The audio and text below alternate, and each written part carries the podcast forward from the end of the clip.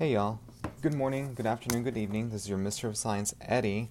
Um, so I just wanted to go ahead and do a quick like little office hour session really quick, um, just to kind of clarify a few things I said in the previous podcast. Uh, before I begin, I do want to apologize for the first two being about an hour long, what I call the college lecture time. Um, I just got carried away with these lecture notes and I just felt a lot of this information was very important to get out there. Um, going forward, I do plan to limit podcasts to roughly about thirty minutes just to make it uh, more easily digestible. Um, and I, I feel it'll probably help absorb the information more so there's not so much information overload. So again, I do apologize, and going forward, I am going to focus on trimming them down a little bit. Um, so that's going to be the focus right now as I'm developing Lecture two, an intro to infectious disease. Um, but right now, I just want to take a few minutes just to clarify a few things um, I felt I... could have been a little bit cleared about in the first two lectures. Um, so to begin with, I did discuss how, uh, when, in the context of the coronavirus, that uh, most, if not all of them, uh, originated in bats, and how bats don't get sick. Um, so that's why we call bats reservoirs. They're not. They're in. They're colonized, not necessarily infected. Um, so. Really what happens here is that the host and the pathogen co-evolve with each other. Um, so if you think about it, it's not really smart for any pathogen to kill its host. So over the course of, you know, evolutionary time, there's going to be this natural attenuation. Um, and it's not unheard of. There actually is a case like that in Australia uh, way back when they actually tried controlling um, an overgrowth of this certain kind of rabbit. So they actually did introduce A, uh, a lethal virus, a virus lethal to the rabbits, into that into that wild population. And it worked in the beginning, but then they started to see this attenuation that the rabbits weren't getting as sick as they were, and they weren't dying off as quickly, if at all. So with pathogens, you do see this co-evolution. Um, I guess a really good example maybe with humans would be um, the S T Is, the sexually transmitted infections that we have, chlamydia and gonorrhea. They tend to be asymptomatic, but they're still there. Um, so I, I got kind of hints at that natural attenuation we do see over time. So that's just one point of clarification.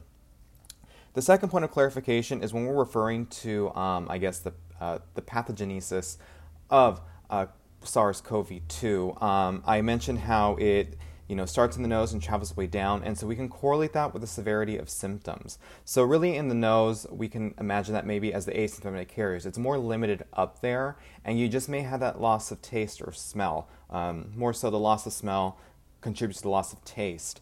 And then as it goes lower, you start seeing those more um, constitutional symptoms, like the dry cough when it hits the upper respiratory tract, you know, in your throat. Um, the fever from that as well, you know, the... Um, feeling down, you know, feeling fatigued, and then once it hits the low, lower respiratory tract is when you're kind of in that danger zone now of the viral pneumonia, which can set you up for that secondary bacterial infection, um, and possibly, you know, go in to acute respiratory distress. Um, so when I did talk about acute respiratory distress, I did mention that it's kind of unusual in COVID that you see it later and not sooner. Um, so when the research I was doing is that Excuse me, in other uh, respiratory infections, you tend to see acute respiratory distress early on in the infections. That's not the case in COVID. Um, so it was you you notice the A R D S develop in COVID patients when they start having that immune response come through, when they start producing those antibodies. And so the thought was, hey, maybe this A R D S is not really the virus itself. It's the immune system. So as I mentioned in, in the first part of the lecture, that's why uh, dexamethasone was kind of very appealing, because it was a, a, glucor- a glucocorticosteroid that can suppress that immune response perhaps and help improve the outcomes in these really critical patients. And then another point of clarification with the pre-existing conditions as well as the age, um, there is, you know, an age-related decline in organ function, and pre-existing conditions either can reduce the Uh, capacity of an organ to respond to stress, or it can lead to damage in other organs. So the example I gave was having uh, like C O P D, for example, uh, chronic bronchitis, emphysema. With that, you really your lungs already struggle as it is to kind of function normally. And then we add the stress of COVID on top of that. It's kind of like this compounded um, lung issue, where you severely then reduce the capacity for your lungs to respond to stress, which can lead to complications and all that. And then with the age, it's just, you know, as you age, things just naturally break down. That's the way it is. So it, again, it reduces that organ's capacity to respond to stress as it should. And then, let's see, there was another point of clarification I wanted to make. Oh yes, the incubation periods. So as I said, the incubation periods, it's when you're exposed to when you start showing symptoms. And not necessarily that you're going to be able to transmit before you show symptoms, but again, you can still also transmit symptoms um, before you, uh, sorry, you can still transmit the, the pathogen even before you display symptoms, but not all the time. Um, so it's it's there's really no hard or fast rule. It really comes down to the type of pathogen you're talking about. Uh, so in terms of COVID, you are infectious a few days before you start showing these symptoms. And then the last points of clarification come along with uh, the vaccines. So as I mentioned, there are several types of vaccines, and a huge point about vaccine development is that you try to develop a vaccine that is going to be most useful to the patient. Um, so some vaccines may require you to induce an immune response most similar to natural, natural infection. And that's where you have your live attenuated vaccines come in. Um, so as I said, you know, you kind of, you do actually infect your patient and they respond as natural as possible. And so that pretty gives you that gives you the best immunity. But there are drawbacks to that, as I mentioned. Uh, you really don't want to give these vaccines to really sick people who, Um, if by some off chance the attenuated uh, strain reverts back into its normal virulent self. Um, I also keep talking about the term virulence. I do not know if I clarified that in one of my in one of the lectures. Um, but when we talk about uh, when we say pathogenicity, that's the ability to cause disease. But when we talk about virulence, it's more the severity of disease. So you can have a pathogen that produces a mild illness or a pathogen that produces a very severe illness. So we'd say the first pathogen is less virulent than the second pathogen. So just another point of clarification there. Um, and then I did mention, you know, the dead vaccines and subunit vaccines, how those are just more uh, effective for producing a more of an antibody response. And that's fine. Um, sometimes the antibodies is really all you need. Uh, you probably apply these more to bacterial infections and those caused by toxins produced by bacteria, such as uh, the tetanus toxin. Now, I also really didn't discuss why Johnson and Johnson's only doing one inoculation for their vaccination program. Um, I, I was looking at their website right now, actually, and they will investigate two doses down the road. Um, my thought right now is to one dose. It may just be a logistical thing.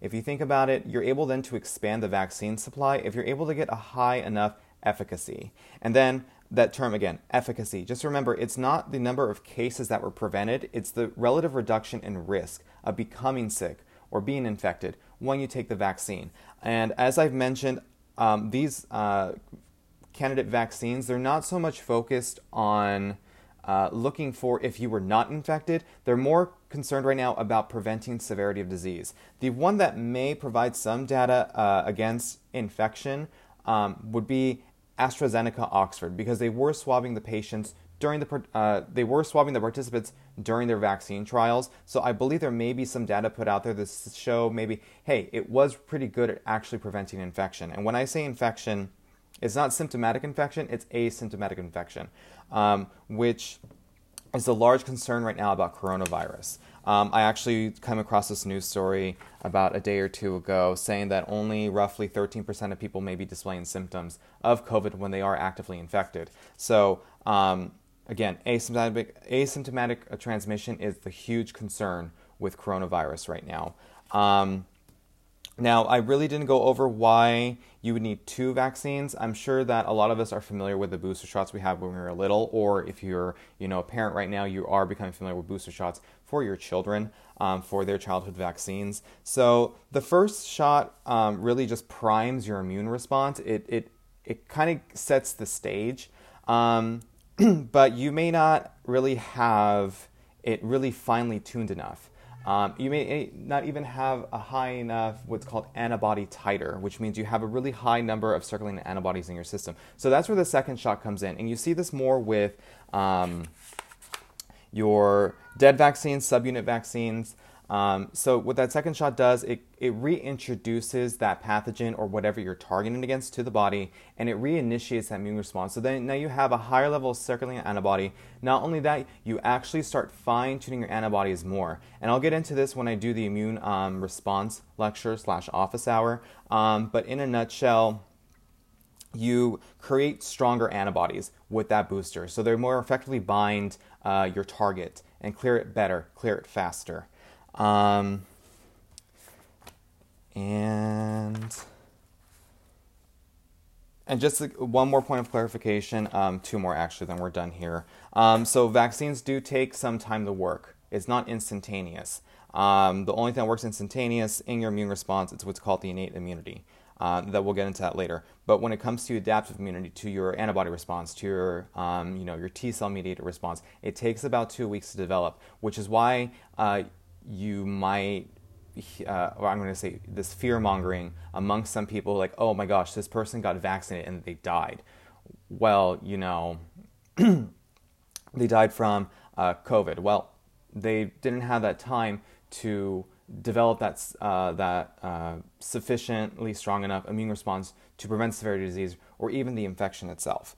Um, and now that I've mentioned it, people dying after the vaccine, that could be correlation and not necessarily causation. So please do uh, take a step back and think about those kind of news stories that are put out there. There are disclaimers in some of these news stories, but as we all know, some outlets may not necessarily mention that. Um, so there was this one case uh, this past week, I believe, where uh, I believe she was a seventy or eighty-year-old woman who got vaccinated and then she died. Of course, some news outlets may take that as like, oh, you know, it was the vaccine that caused it. But you read into it more, she had underlying conditions, uh, more specifically a type of heart condition. So she could have pretty much dropped dead at any moment. It just happened to have been after the vaccine.